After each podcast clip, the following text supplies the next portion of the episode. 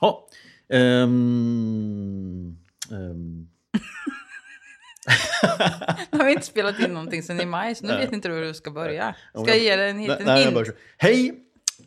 Och varmt välkomna till podden Åtvidaberg i backspegeln, avsnitt Nio. nio.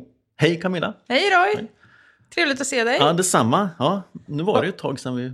Ja, vi har ju setts, Ja, men vi har inte spelat in på länge. nej. Nej, och sist gjort. minns du när det var? Det måste ha varit i slutet av maj Det kanske. är helt galet. Det är inte Ja. lustigt att vi känner oss lite ringrostiga. Ja, och precis. då var vi ju ute på turné. Mm. Det var ju jätteroligt. Men vi vet ju också att vi är ju inte jätteduktiga på det här med tekniken. Nej, vi lär oss av våra misstag. Ja, för det ja. brusade lite. ja, precis. Men det gör inte att vi ger upp det här försöket, utan vi tänker ju att det här var jätteroligt. Mm. Att vi skulle ge oss ut. Nu, idag är vi ju inte ute på turné, nu Nej. sitter vi i en riktig studio. Ja. Men eh, att vi så småningom ska göra det igen. Och Ja. då ska vi förse mikrofonen, har vi lärt oss, med en strumpa. Precis, så, Så slipper vi det där. Ja. Ja, vad har du gjort sen sist? Eller vad har vi gjort sen sist? Ja, vi har hållit två stycken stadsvandringar. Ja, Eller stads, historiska vandringar. ja, Ja. kan säga.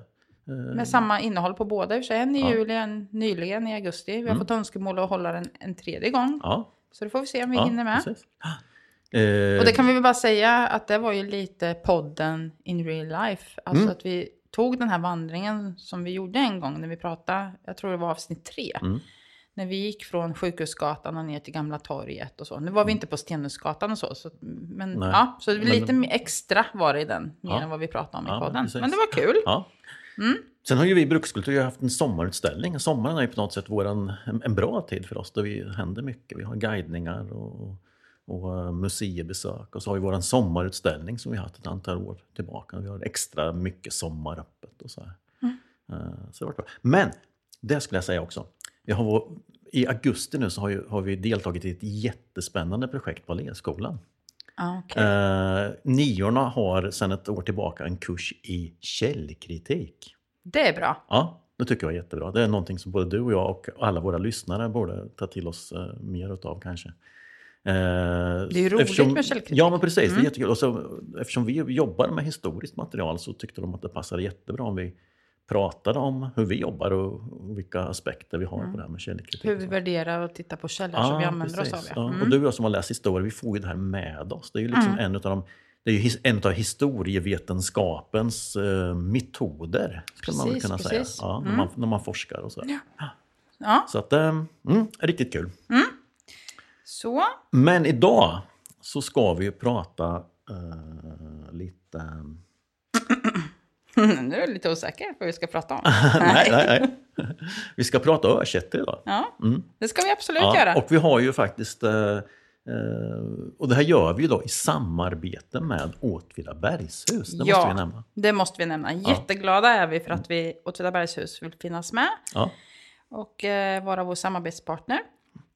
Eh, men jag kände nu lite att du gick hastigt över på det här avsnittet. För jag, vi, ska inte hålla, vi ska gå in i det här, vi ska kasta Ja. oss över området Örsätter snabbt. Men då, har du hört någonting, jag tänker på förra avsnittet, någonting om eh, vems initialer det var på den här moderna hällristningen på berget? De här, Ja, just det. De, där. Ja, men vi måste knyta, knyta ihop det där på något sätt. Eh, nej, det har jag inte. Så vad är det vi ska knyta ihop, du? jag vet inte. Ha, har vi några andra frågor som hänger i luften? Och då tänker jag, ja, det har vi. Ja, Roy. vi har en sån ständigt hängande fråga i luften om Nämligen din bandinspelning. Ja. Så hur har det gått? Ehm, nej, jag, alltså, jag, jag har inte kunnat, eller jag har inte haft, eller jag har inte... Jag, har- inte gjort någonting åt den saken. Nej. Men vi kom, jag kommer att fortsätta plåga dig. Men det är Ja. helt okej att du inte har gjort något. Ja, men men så precis. småningom, kanske Ja, till jul eller ja, något, visst. så har vi en liten trudelutt här. Men nu tycker jag vi kastar oss över det här väldigt, som jag känner, spännande avsnittet. Eh, vill du börja eller ska jag börja? Ja, jag tänker Åtvidabergshus, Ja. tänker jag. Eh, för mig är det väldigt mycket förknippat med just Örsätte. Mm. Och framförallt då Stora Örsätte, eh, som är en gård som ligger utanför Åtvidaberg. Mm. För de som inte vet vart den ligger, man ser ju Åtvidabergshus, reklam när man åker, framförallt från Linköpingshållet, Ja. in till Åtvidaberg. Ja. Höger sida, rakt över egentligen den gamla Facit, Örsättersfabriken. Mm. Och det är väl det området som är stora Örsätter. Och Ja. lite längre bort också mot Örn till och så. Ja. Så det finns ju lilla Örsätter. ja, just det. Och det är en gård som ligger lite längre bort. Det Ja. förbi kurvan. Precis. Ja, Mm. Men stora örkätter, och vi tänker prata lite Åtvidabergshus, men vi väntar lite med det, tänker jag. Och vi börjar alltså med stora örkätter. Ehm, jag har varit ute på Adelsnäs, i Herrgårdsarkivet, eh, och ehm, grottat ner mig lite grann i baroniet, alltså fideikommissarkivet. Och där finns det någonting som kallas för jordeböcker eh, som är väldigt spännande. Jo, en jordbok det är en förteckning över någons jordegendomar. Eh, man brukar ha det som underlag för beskattning och, och under uppgifter om gårdens läge, storlek och avkastning och ägarens namn och sådana saker. Och där kan man få lite så här spännande uppgifter. Så jag ehm, sökte upp då Stora Örsätter och kunde konstatera då att det här eh, åtminstone är ett, eh, ett hemman med anor sedan 1600-talet, säkert äldre, men, men, men som då finns nedtecknat så i de här jordeböckerna. Eh, och det bestod då under 1600-talet av ett kronohemman och ett frälsehemman.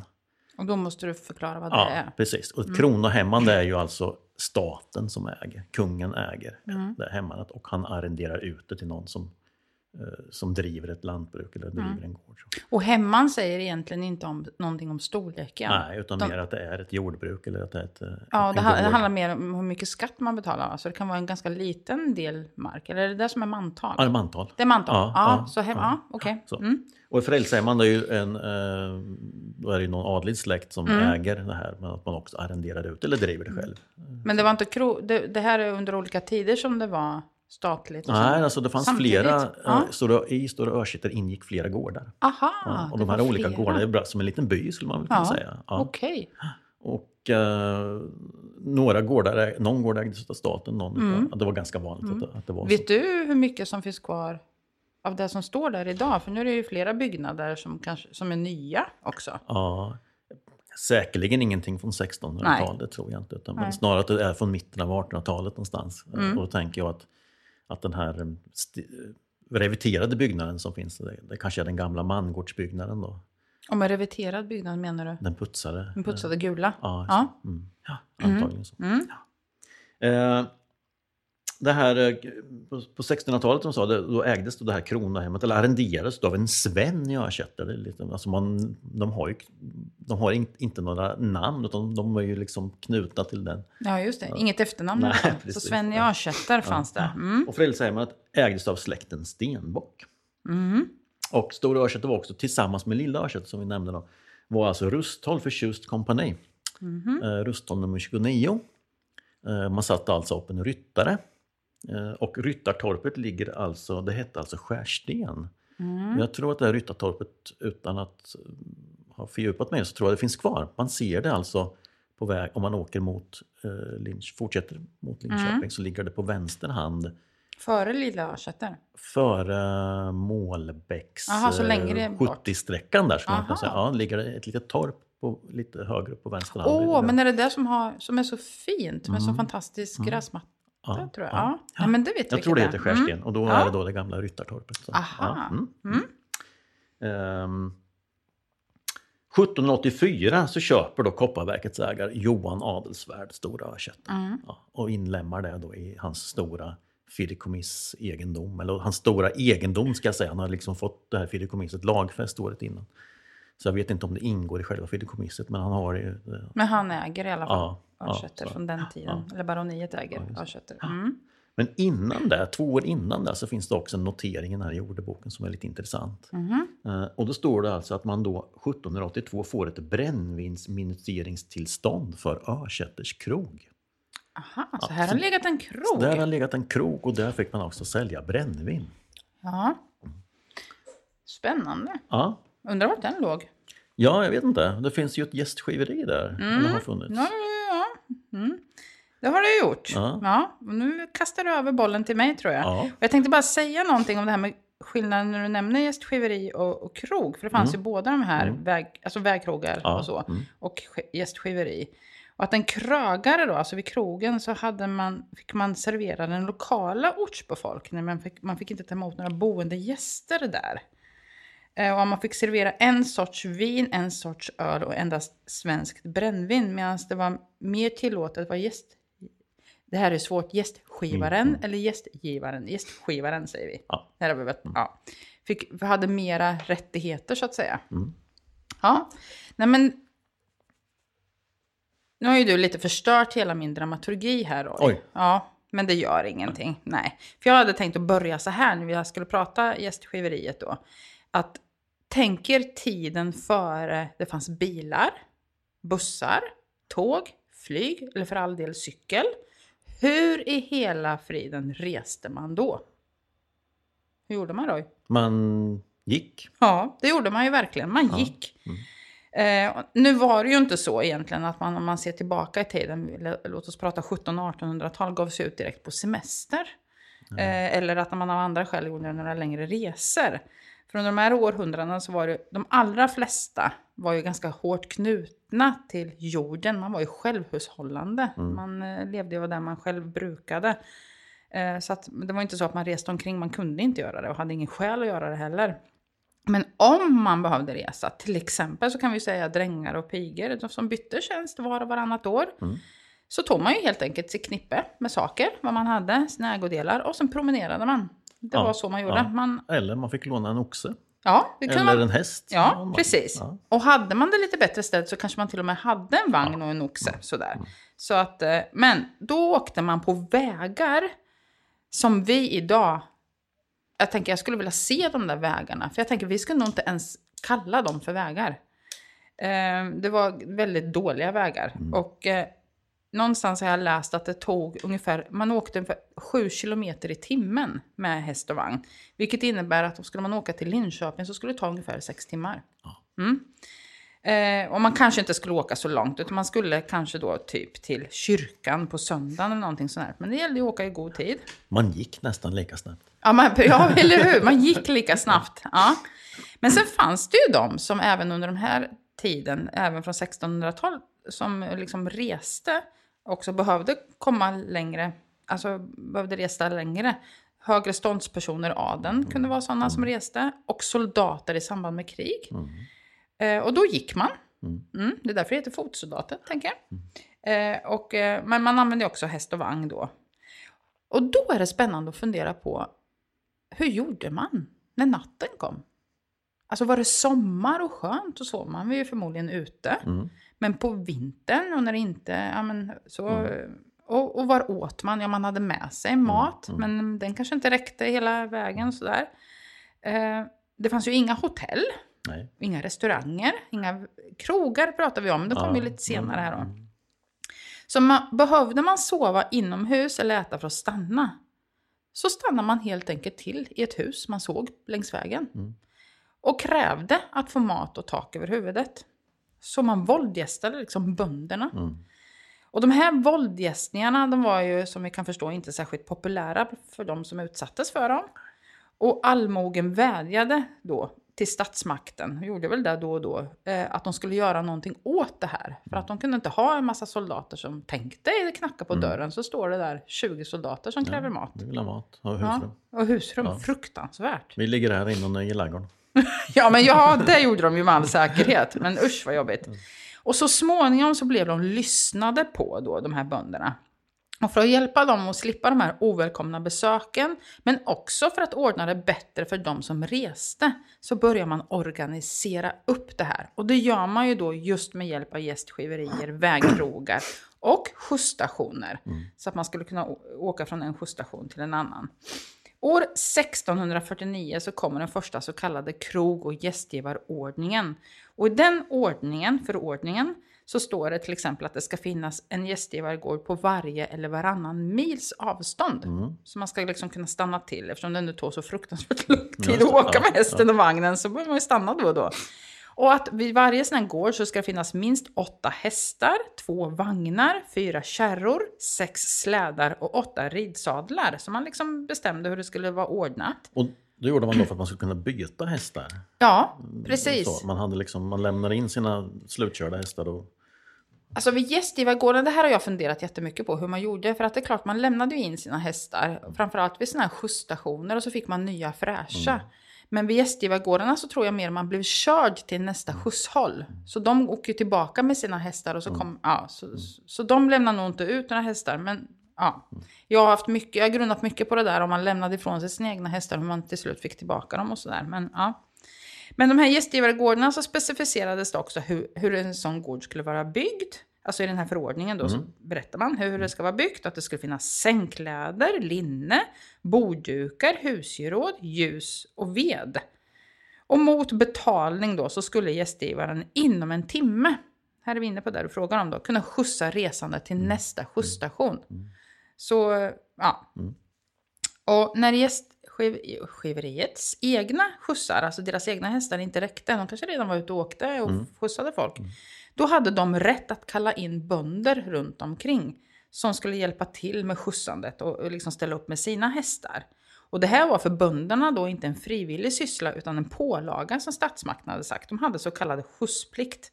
Så nu hade de sluppit våldgästandet, men istället så fick de det här då. Slänga runt med. Ja, och det kan ju inte ha varit så himla... I och för sig så hade de lite skattelättnad. Men eh, tänk dig, de är ute på åkern och det ska snart börja regna. Så kommer liksom gästgivaren och säger att nu måste ni köra. Och det var bara att släppa allt. Och så måste de liksom köra iväg. Eller de håller på med sina djur, någon eh, ko ska kalva och... Ja, men du vet, de hade ju fullt upp. Så det här var nog inte så jätteroligt. Nej, det, kan, måste ha varit det. Ja. Den här, nu måste jag säga, den här förordningen 1649, den, eh, det utfärdas ju av den kunglige Majt. Mm. Vet du vem som utfärdar den? 1649, måste du kunna måste- rentlänge Ja, här? då tror jag kan. Det måste ju vara, eh, inte någon kunglig majt, men hen, hennes majt kanske. Hennes Majt, Ja, bra. Drottning. Kristina. Ja. Ja. och vem var hon dotter till? Jo, men hon var ju alltså dotter till en stor, eh, en gammal bekanting till oss på något sätt. Ja, säga. det finns ju en anledning till att jag Ja, just- frågar. ja, För vi har ju sagt att vi ska ha med detta Ja, hus i ja, varenda avsnitt. Precis. Och Kungen jag, som kom på besök här Ja. i början på 1600-talet, Gustav II Adolf. ja, och bodde i Gustav Adolfshuset. Japp. Då fick vi med dig, ja. ja, ja, ja. Eh, och så varför berättar jag hela den här eh, historien om gästgiverier? Jo, därför, som du nämnde här innan, att i Örsäte låg det ju ett gästgiveri. Mm. Och vet du vart det låg? Ehm, Eller huset finns ju kvar. Så ja, att, men det är mm. det som ligger i kröken om inte jag om jag har förstått det rätt. Ja. Alltså, Om man mot- åker- Motionären, motionären. Ja, men precis. precis. Så om man åker, om man tänker så Örnwaka, Mm. Ja, som vi säger, mm. och så åker vi förbi Facit på höger sida. Vi som är, åkte och badade i Örn eh, på 70 80-talet, Mm. vi åkte ju precis in vid det huset när vi cyklade. Så det är precis som du säger vid kurvan, det här röda huset. Det är ju ett gammalt gästgiveri. Mm. Och det är ett gästgiveri sedan slutet av 1600-talet. Eh, eller snarare, ja så här, 1691 så vet jag att Örsäte förvärvades av landshövding Gabriel Falkenberg. Mm. Honom måste du också ha sett när du har tittat i de här jordböckerna, eller? Ehm, Kanske inte. ja, Nej. kanske inte. Men några år senare så inrättade han ett gästgiveri Ja, här tydligen. Eh, och från Örsäter, om man tittar här att de skulle skjutsa vidare till olika skjutsstationer, så hade de skjutsstationer som de skulle skjutsa vidare till i Fillinge, Värna, Bosgård och Mosshult. Eh, och de hade här ute då 16 hästar. Och så hade de skjutspliktiga bönderna 15 hästar. Så det fanns ett antal hästar, 31 hästar här som man kunde laborera med. Då. Bosgård som man säger. Ja, det har jag funderat på. Vart är det? Ja, det är Gärserum. Ah, Ja. Bra. Du, ja. De andra vet jag. Och Mosshult är ju inte riktigt det. Jo, det kanske är. För det finns ju två Mosshult, eller hur? Och det stavas ju Måshult dessutom. Mm. Ja, men det kan ju vara Det på vägen mot Överum. Ja, det måste det vara. Mm. Så där var de andra skjutsstationerna som de då skulle skjutsa till. Mm. Och sen så... Och då har jag också, när jag har läst om det här gästgiveriet, så vet jag att det var inte alltid så att, för det fanns ju en eh, hållkar Mm. som hade hand om att skjutsa och sådär. Och hade hand om fördelningen mellan bönderna, vems tur det var och sådär. Och han kunde ju skjutsa iväg, det var inte alltid han själv fick plats eller att sällskapet som skulle bli skjutsade tyckte att det var okej att han satt på kärran. Mm. Då fick han ju springa bredvid. Herregud. Ja. ja. ja. Men under årens lopp så har det ju funnits flera gästgivare. Mm. Och jag tänkte att jag skulle berätta lite mer om en av dem. Mm. Eh, för att det är lite spännande tycker jag. 1823 så flyttar en Anna Helena, hennes man som är sergeant Per David Björnlund och deras tvåårige son Julius från Grebo till Åtvi. Närmare bestämt så flyttar de till Stora Örsätes gästgiveri. Och i praktiken så är det 31-åriga Anna Helena och sonen som bosätter sig här eftersom mannen, alltså sergeanten, tjänstgör på annan plats och väldigt sällan är hemma.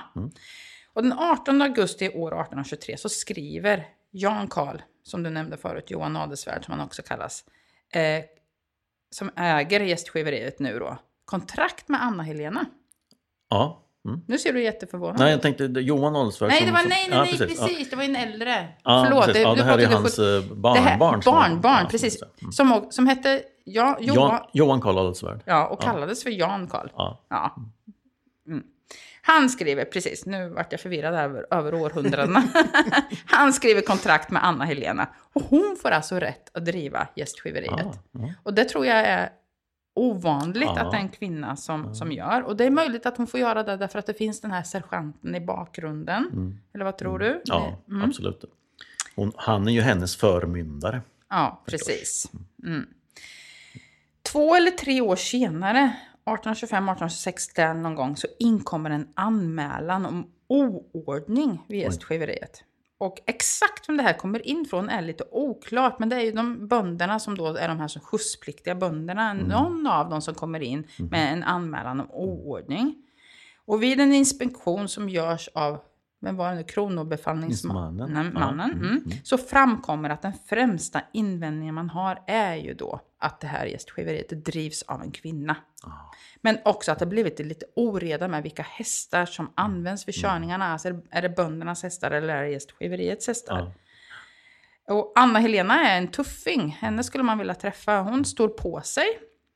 Och med bestämdhet så vidhåller hon att hon har ett giltigt kontrakt att driva gästgiveriet. Och det har hon med baron Adelsvärd. Han står också bakom henne. Ja.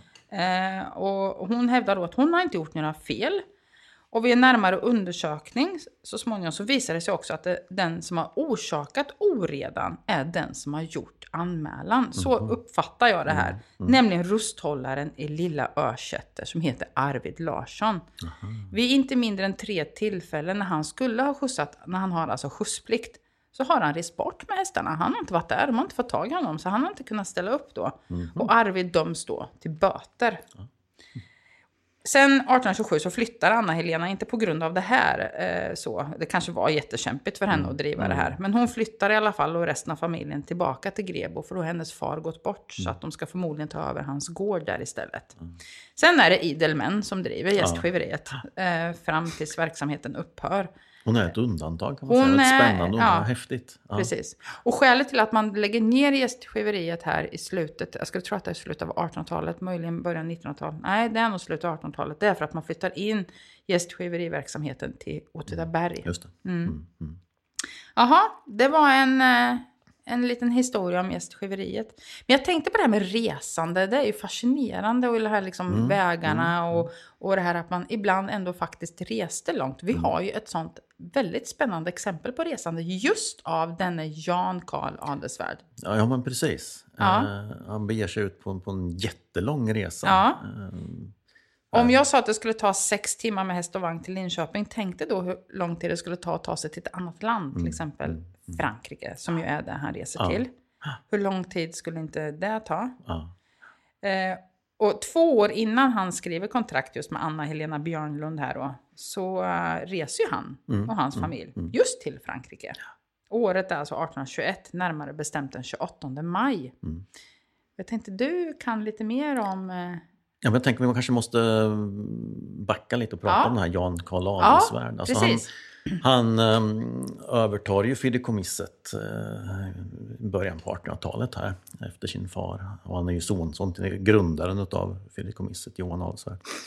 Uh, och han är ju han har blivit känd för eftervärlden som, lite grann som mannen som gjorde vad som föll honom in.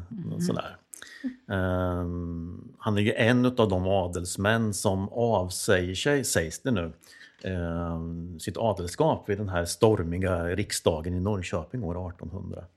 Ehm, men tittar man i det, i- det skriftliga, det tryckta protokollet så avsäger han sig inte adelskapet utan avsäger sig rätten att, ehm, att deltaga eh, i den här riksdagen. varför gör han det? Vet du det? Ja, men de, ett- antal adelsmän är vid det här tillfället väldigt kritiska emot Gustav den fjärde Adolfs Mhm. sätt att styra Sverige. Så det där. Så. Eh, Men, Mm. han är men- modig helt enkelt. Han, Ja, han, Eller? alltså han, han kallas ju ibland för den röde baronen. Alltså han, Han eh, var ju väldigt eh, påverkad utav eh, de franska fri, frihetsidéerna tydligen. Så, Det kanske förklarar varför han lät en Anna-Helena också vara gäst. Han Ja. var liksom fri i sinnet på ett annat sätt. ja, än- kan, kanske, kanske det. Ja. Eh, liberal i enligt, sinnet. ja, Mm. Men enligt, då, enligt sägnen så ska då den här eh, Jan Karls pappa, Erik Göran Ahlsvärd, då ha brus, utbrustit eh, i det här tillfället i Norrköping då, att han, Mm. att han eh, men tänk på Adelsnäs, eh, så här. Mhm. Så att, och så hade han då eh, nyttjat sina kontakter och fått det här struket i, alltså, i protokollet då, att han avsade sig av adelskapet. Mhm. Så här. Mm. Så pappa kom in i bilden där. Och Ja, ja. Rätt, ja. Precis. Ehm, Om man ska vara lite källkritisk där då, som Mm. Ja. man då, så, så måste man då gå tillbaka till ursprungsprotokollet för att se ifall det verkligen finns någon strykning. Men i det tryckta protokollet sen, som sen har publicerats så står det ingenting om att han avsagt, avsagt sig adelskapet. Mm. Men du har inte hittat det ursprungliga protokollet? Ja, det finns ju förstås på Riksarkivet och det finns säkert tillgängligt. Så här. Mm, spännande. Ja.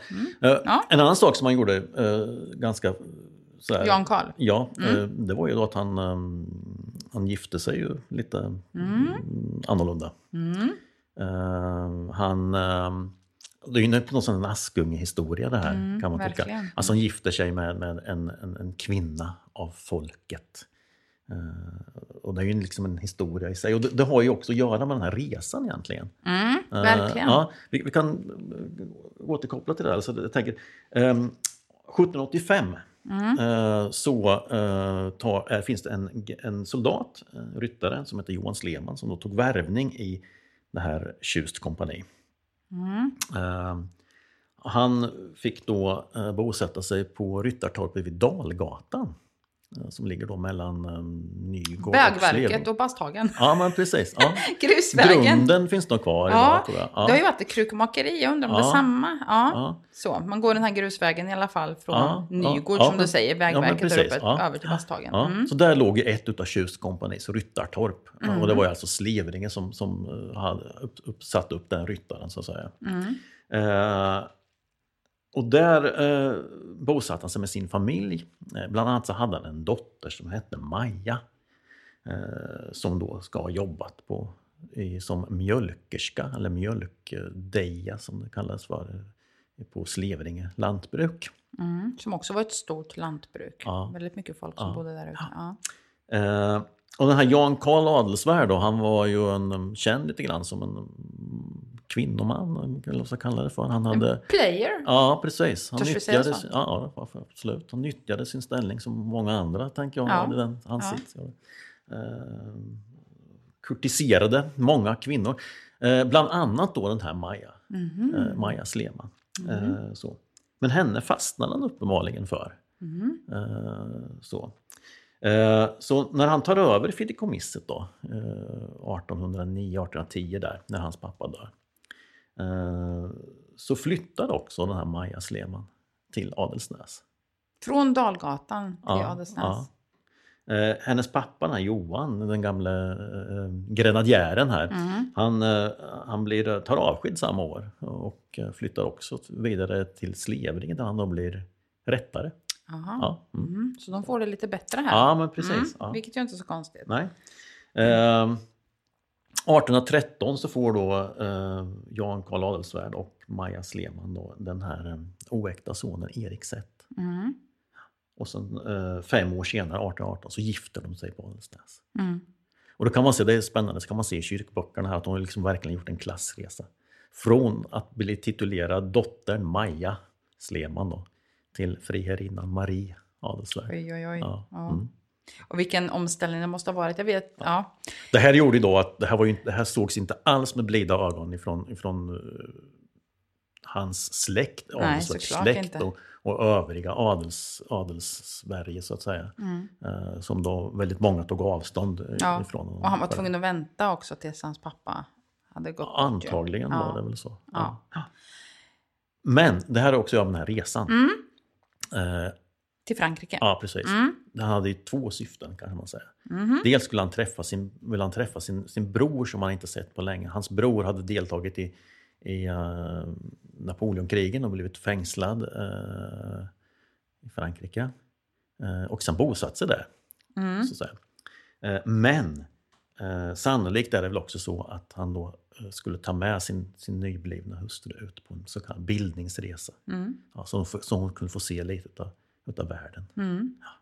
Och jag, de kommer iväg 1821, men de försökte resa tidigare, 1819, men avbryts i resandet när de kommer till Ystad. Mm. Och enligt vad som sägs då ska ju då ha varit frierinnans eh, skräck för eh, båtresa över havet. Ja, vilket man ju verkligen kan förstå. Ja. Det måste ju ha varit helt sjukt. De kan ju inte ha sett hav innan överhuvudtaget. Och så Nej. detta jättehav och så Ja. ge sig ut i båt. Hurligen. Mm. Eh, och, då, av, och så försöker de ge sig iväg 1820 också. Mm. Då får de också avbryta resan på grund av sjukdom. Mm. Men klockan fem på eftermiddagen den 28 maj 1821 så har de samlats vid Adelsnäs. Ett stort resesällskap Mm. och flera vagnar, tre stycken tror jag. Mm. Och tio, tio personer, tio hästar, tre vagnar och massor med bagage. Mm. Eh, och det bland annat då, eller framförallt så är det ju Jan Karl Marie, Maria Mm. och hans hustru då, Seth som är sju år nu och lilla Emerens som är knappt ett år, deras dotter, som ska ge sig iväg tillsammans. Tuff, tuff resa för en ettåring. Ja men herregud, tuff resa för mor och far Ja, kanske som skulle, mm. ja, allihopa.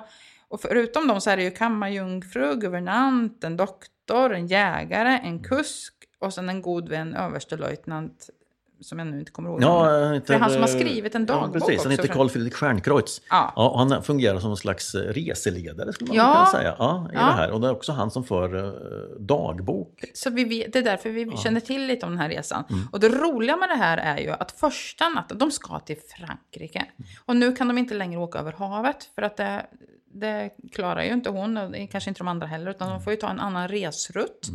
Första natten, vet du vart de övernattar då? Linköping. Man ska till Frankrike om man övernattar i Linköping Ja. hos rådman Lundberg. Mm. Det tycker jag är extra roligt för jag pratar ju om bankrånet i Linköping. Där förekommer ju den här Lundberg ja. också. Ja. Så det är en gammal bekanting till mig, den här Lundberg. Sen ger man sig iväg dagen därpå. Nu är det 29 maj. Halv Mm. tolv kommer man iväg och så övernattar man nästa gång i Askersund. Mm. Man förstår att det tar tid. Ja. Och då bor man i rymlig våning vid torget. Mm. Klockan åtta på kvällen dagen därpå är man framme i Örebro. Ja. Mm.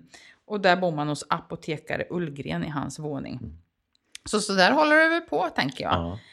Så åtta och en halv månad senare, den 14 februari 1822, så är de framme. Ja. Ja, Nancy, Frankrike. Nancy Ja, Frankrike. ja, ja. Men då har de stannat, för rutten är ju rolig. Var, hur åker Jo, de? men man, man åker alltså upp genom Sverige. Eh, så långt upp man kan komma. Eh, och så åker man över då till det som då är storfurstendömet Finland. Mm. Man åker in i Ryssland alltså. Eh, och eh, åker genom hela Finland eh, ner och eh, har sitt första långa stopp då i Sankt Petersburg i Ryssland. Mm. Där man då tillbringar eh, Sex väldigt- veckor eller någonting. Ja, en väldigt lång tid i alla fall. Mm. Ja. Och så fortsätter man ner genom Baltikum kan Mm. man säga, gen- genom Tyskland till Berlin. Mm. Eh, och där stannar man också ganska länge. Och så vidare då ner, ner till Frankrike. Mm. Och det här, den här resedagboken tycker jag är helt fantastisk. För det blir som någon slags turistguide. En 1800-talets turistguide. Där man då den här Stjernkreutz beskriver då de här eh, platserna och sevärdheterna som de tittar på när de är där och besöker. Coolt. Ja, Vi kanske skulle göra den här resan. ja det, var det, det skulle man absolut kunna. Ja. Den finns ju beskriven Ja. från ort till ort. Vi börjar att stanna i Linköping. Ja. Mm. Är man intresserad av att läsa den här dagboken så finns faktiskt den publicerad på Brukskulturs hemsida. Ja, Mm. det är bara att gå in där Mm. och läsa lite mer. Mm. Det var den resan, bildningsresan och besöket av brodern där i Mm. Frankrike då. Mm. Men vi går tillbaka till Örsätter. Eller hade du något mer att säga om resan? Eh, nej, jag tror inte det va? Nej. Den, är ju, den det är skulle man kunna ha ett helt avsnitt. Absolut. Och det är ju roligt ja, att vi har den ja, här som exempel just när vi pratar tidigt 1800-tal och resandet på den här tiden. Ja, precis. Men tillbaka till Stora Örsätter. Du beskrev här innan, det var en stor gård, ett jordbruk. Och man kan se i kyrkböckerna, det här arrenderas väl ut när, när baroniet har tagit över Örsätters till, till någon? Att, Ja, det är liksom- de, de jag tror jag är inte säker på om man driver det själv. Man hade ju ett antal lantbruk. Ja. Eh, dels hade man då eh, ett lantbruk i Bersbo, eh, ett ganska stort lantbruk då. Eh, och så hade man då det här i Åtvidaberg, drev man ju, alltså det som vi kallar för stallet idag, var en form av lantbruk och, och Mm. så där också. Men jag vet inte hur det var med Stora Örsäter, om man drev det i egen regi eller man arrenderade Jag har ju sett i kyrkböckerna att 1882 så kommer det en som arrenderare. Det kan ju Ja. vara att man då skriver det för första gången. Karl Magnus Ström, herr Karl Magnus Ström i, i Vrånghult Ja, arrenderare. Ja, Eh, Sen har man ju rättare, alltså befallningsmän som basar. Ja, just och det är ju mängder av folk här ute ser man i kyrkböckerna. Det är flera dagarbetare med sina familjer. Det är drängar, pigor, tjänstefolk som bor där. Mm. Eh, Det är specifikation av drängar. Det är oxdrängar och stalldrängar och, och så. Mm. Och som sagt, så bor ju rättaren. Han, kan det vara så att han bor i det här gula huset då, tror du? det kan man göra. Alltså mm. mangårdsbyggnaden då. Som vi- som finns kvar, ja. Tittar man på gamla kartor mm, så är det liksom den här mangårdsbyggnaden och det finns en trädgård knuten till den verkar det som. Och så ligger de här stall eller ladugårdslängarna ligger som en, som en stor fyrkant. Eh, framför. Ja. Mm. Ungefär om man, som man tänker sig som stallet också såg ut en gång i tiden då med den här. Det var ju också som, som en, en, en, en rekt, ja, fyrkantig länga så att säga. Ja. Med Flyg, Med flyglar ja, på sidorna. ja, mm. Så att det blir som en hästsko, typ. mm. Om man tittar i de tidigaste kyrkböckerna som vi kan titta i digitalt, Mm. år 1811, så heter rättaren, och här får vi hålla i oss, för nu kommer det upp ett bekant efternamn. Rättaren i Stora Örsätter då heter Jonas Sleman. Mm. 1811. Jajamän! Ja, spännande. Ja, det är väldigt Ja. spännande. Och då undrar man ju, vem är det? För det här är ju, ett, jag tycker det här, nu, vi är ju inne på ett scoop. Ja, Jonas Lehmann. Det visar sig ju att han är ju bror, en äldre bror tror jag, till Maja Maria Marie Sleman Adelsvärd. Ja. Och det här har ju förstås att göra med då att då hans eh, svåger förstås. Jan Karl Jan den, Adelsvärd. mäk, den mäktige baronen Jan Karl Adelsvärd. Ja. Han tar ju förstås, förstås hand om Maries familj. Ja. Puttar upp dem ett snäpp här i, i, i hierarkin. Eh, Så. Och det här tycker jag, jag vet inte, vi är ju, vi är ju nördar i det här, men det här, är- det här hade vi ju ingen Nej, aning nej, om, att vi nej. skulle få den här kopplingen till Stora Örsätter. Nej. Och att han, han, hennes bror är rättare där. Ja, Så det var ju... ja. När vi, när vi, ja, Pappan blir rättare i Slevringen. Precis. Och får sen flytta till Kammarbo Ja. och blir inspektor och så här. Eh, och bro, brodern då får, också, en plats som rättare. ja. Eh, Och det roliga är att han är ju gift med Anna-Kajsa, tror jag hon heter, Mm. och har barnen, håll i det nu, barnen som de får, de heter Johan Karl och Augusta Maria. Mm. Ja. Så de, sen får de ytterligare ett barn. Ja. Eh, Men Maria och Jonas Sleman här då, de är ju som du sa tidigare Mm. barn till rättare Johan Sleman.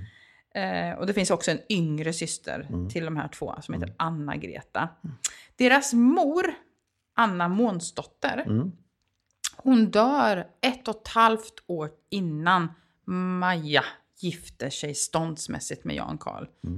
1817 går hon bort och fadern flyttar 1819 till Dalhem. Anna-Greta, den yngre systern, hon flyttar med eh, Maria Mm. till Adelsnäs och får en fin titel där.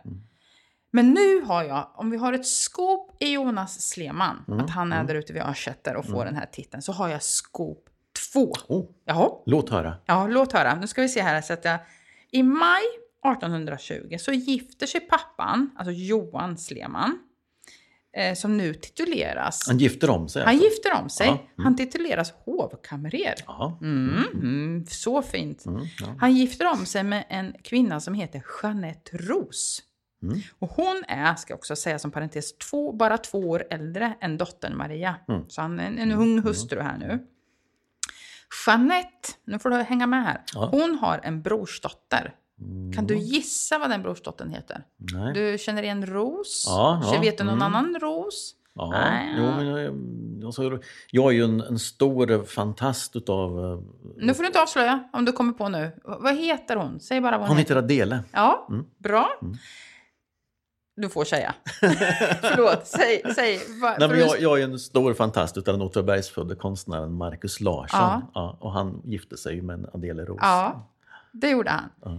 Och vi, vi får ju återkomma till Markus Larsson, tänker Ja, jag, för jag undrar hur många känner till honom. Eh, vi, vi måste, honom tror jag vi måste prata om. Han. Mm. Han, eh, så här är det då. Hon var gift, Adele, alltså, eh, nu ska jag säga, Jeanettes brorsdotter hette Adele. Hon var gift med Markus Larsson, konstnären. Eh, så innan Jan Karl Adelswärd dör i maj 1852 så är han alltså typ släkt Mm. med Arvid Larsson. Kommer du ihåg Arvid Larsson? Mm, mm. Gästgiveriet Ja, här. Han mm. som anmälde oordning Ja, av Anna-Helena. Mm, mm. Som bor i lilla Örsätter. Mm. De blir här på sätt och vis släkt. Mm. Därför att Jan Karls hustru Marias pappas frus brorsdotters mans pappa är Arvid. Now we're talking. Ska reda ut det här då. Eh, Jan Karl Adelsvärds hustru Maria, hennes pappa Johan Sleman, han gifter om sig med Jeanette Ros, vars brorsdotter är Adele, som är gift med konstnären Markus Larsson. Markus Larssons pappa är denne Arvid. Mm, Hängde det. du med? Ja. ja. Mm, jag hängde med. Det är så himla häftigt. Ja. Så de är, blir liksom släkt här nästan, de här Arvid och Jan Karl. Mm. Ja, jag är helt andfådd. Men familjen Sleman i alla fall, de flyttar så småningom ifrån Stora Örsätter. Mm. Eh, och de flyttar redan 1817, så han är inte där så himla länge. Eh, och sen är det flera rättare som bor här ute under 1800 och 1900-tal. Mm. Eh, och det finns en ganska tragisk historia eh, kopplat till området och så, om en rättarhustru. Och jag tänker vi hinner inte berätta den idag, för vi har lite kvar som vi pratar om kring Åtvidabergshus. Så vi har ju anledning att kom, återkomma. Ja, men precis. Mm. Det finns jag, jag tänker att Örsättersområdet överhuvudtaget finns ju Oh, ja. mer saker att prata Mm. om. Det fanns en skola. Det har vi nämnt tror jag i något avsnitt. mm, det har vi gjort. Och sen skulle man kunna prata örs, eller örnbadet. Alltså, Oh, ja. Det kan jag prata samma- om i flera avsnitt. Ja, Mm. precis. Och det tror jag väldigt många kan relatera till. Och vi har Örsättersfabriken, Ja, Facitbyggnaden. Ja, precis. Ja. Så det och finns där mycket. Tror jag när vi kom, den kommer vi nog återkomma till. Tror Ja. Mm. jag. Ja, Örsättersfabriken. Men, men nu ska vi prata fabrik på ett annat sätt. Ja. Tänker jag. Eh, För en av de sakerna som jag förknippar med Örsätter är just Åtvidabergshus. Egentligen Mm. så länge jag kan minnas. Och just den stora Örsätter då där den här eh, produktionen finns.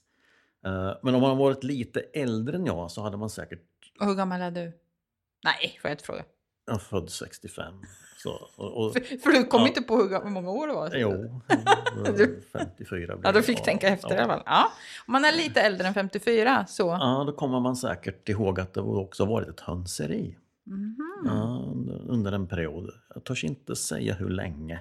Nej. Så, men lantbruk, sen hönseri.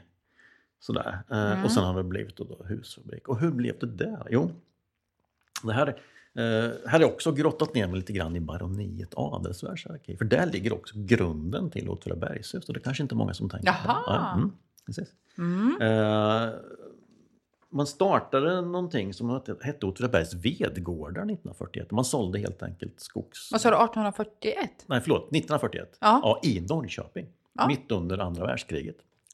Mhm. Och man sålde skogsprodukter helt enkelt. Eh, Så.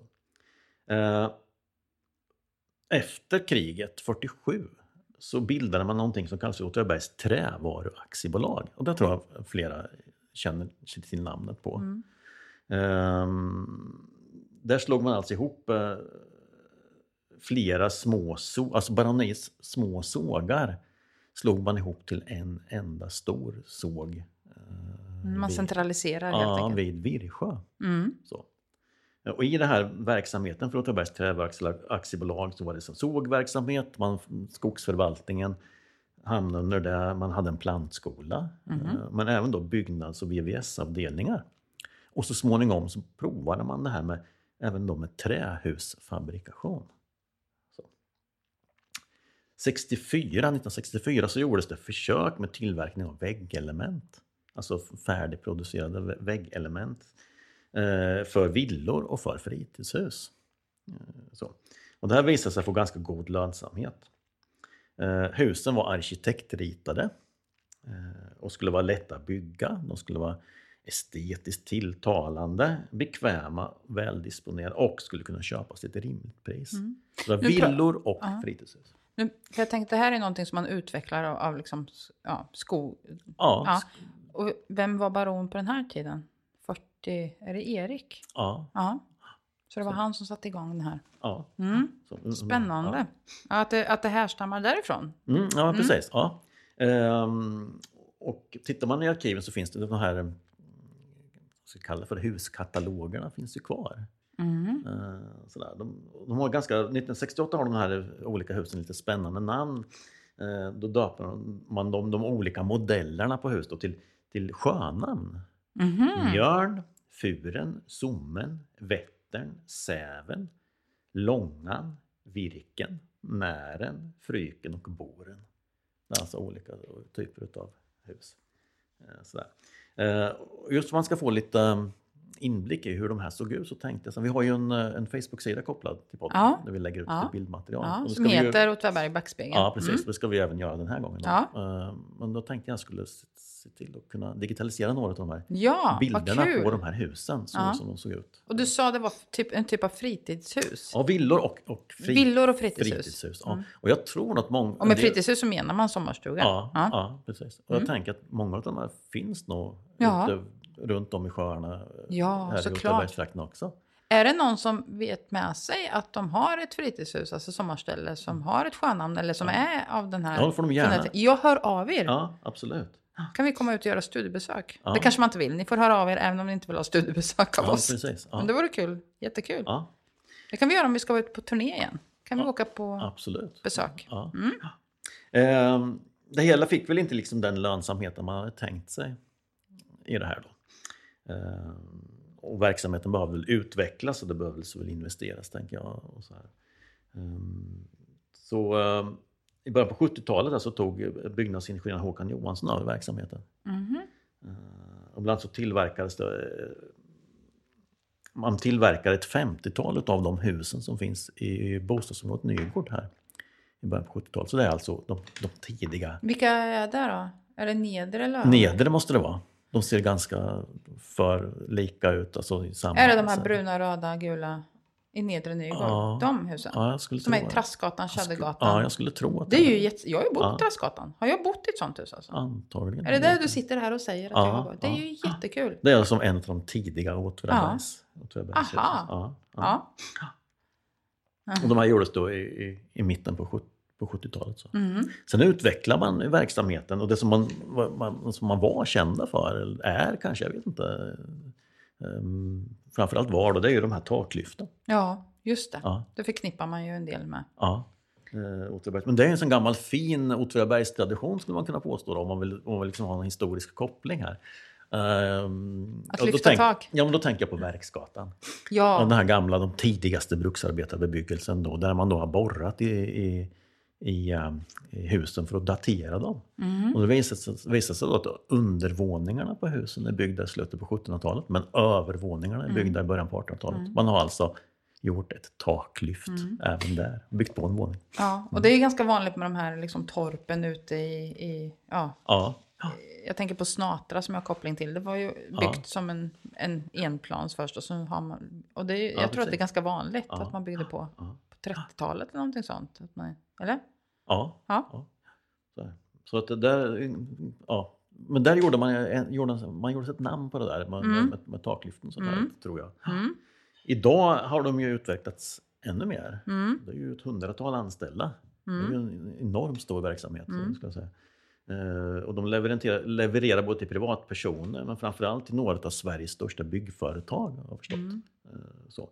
Och tanken, är, liksom, tanken är samma nu som det var på, på början på 60-talet. Att man då ska prefabricera byggelement till Mm. huset. Så alltså en Mm. tanke som, som fortfarande håller. Mm. Och, och, och håller bra vad jag förstår. Mm.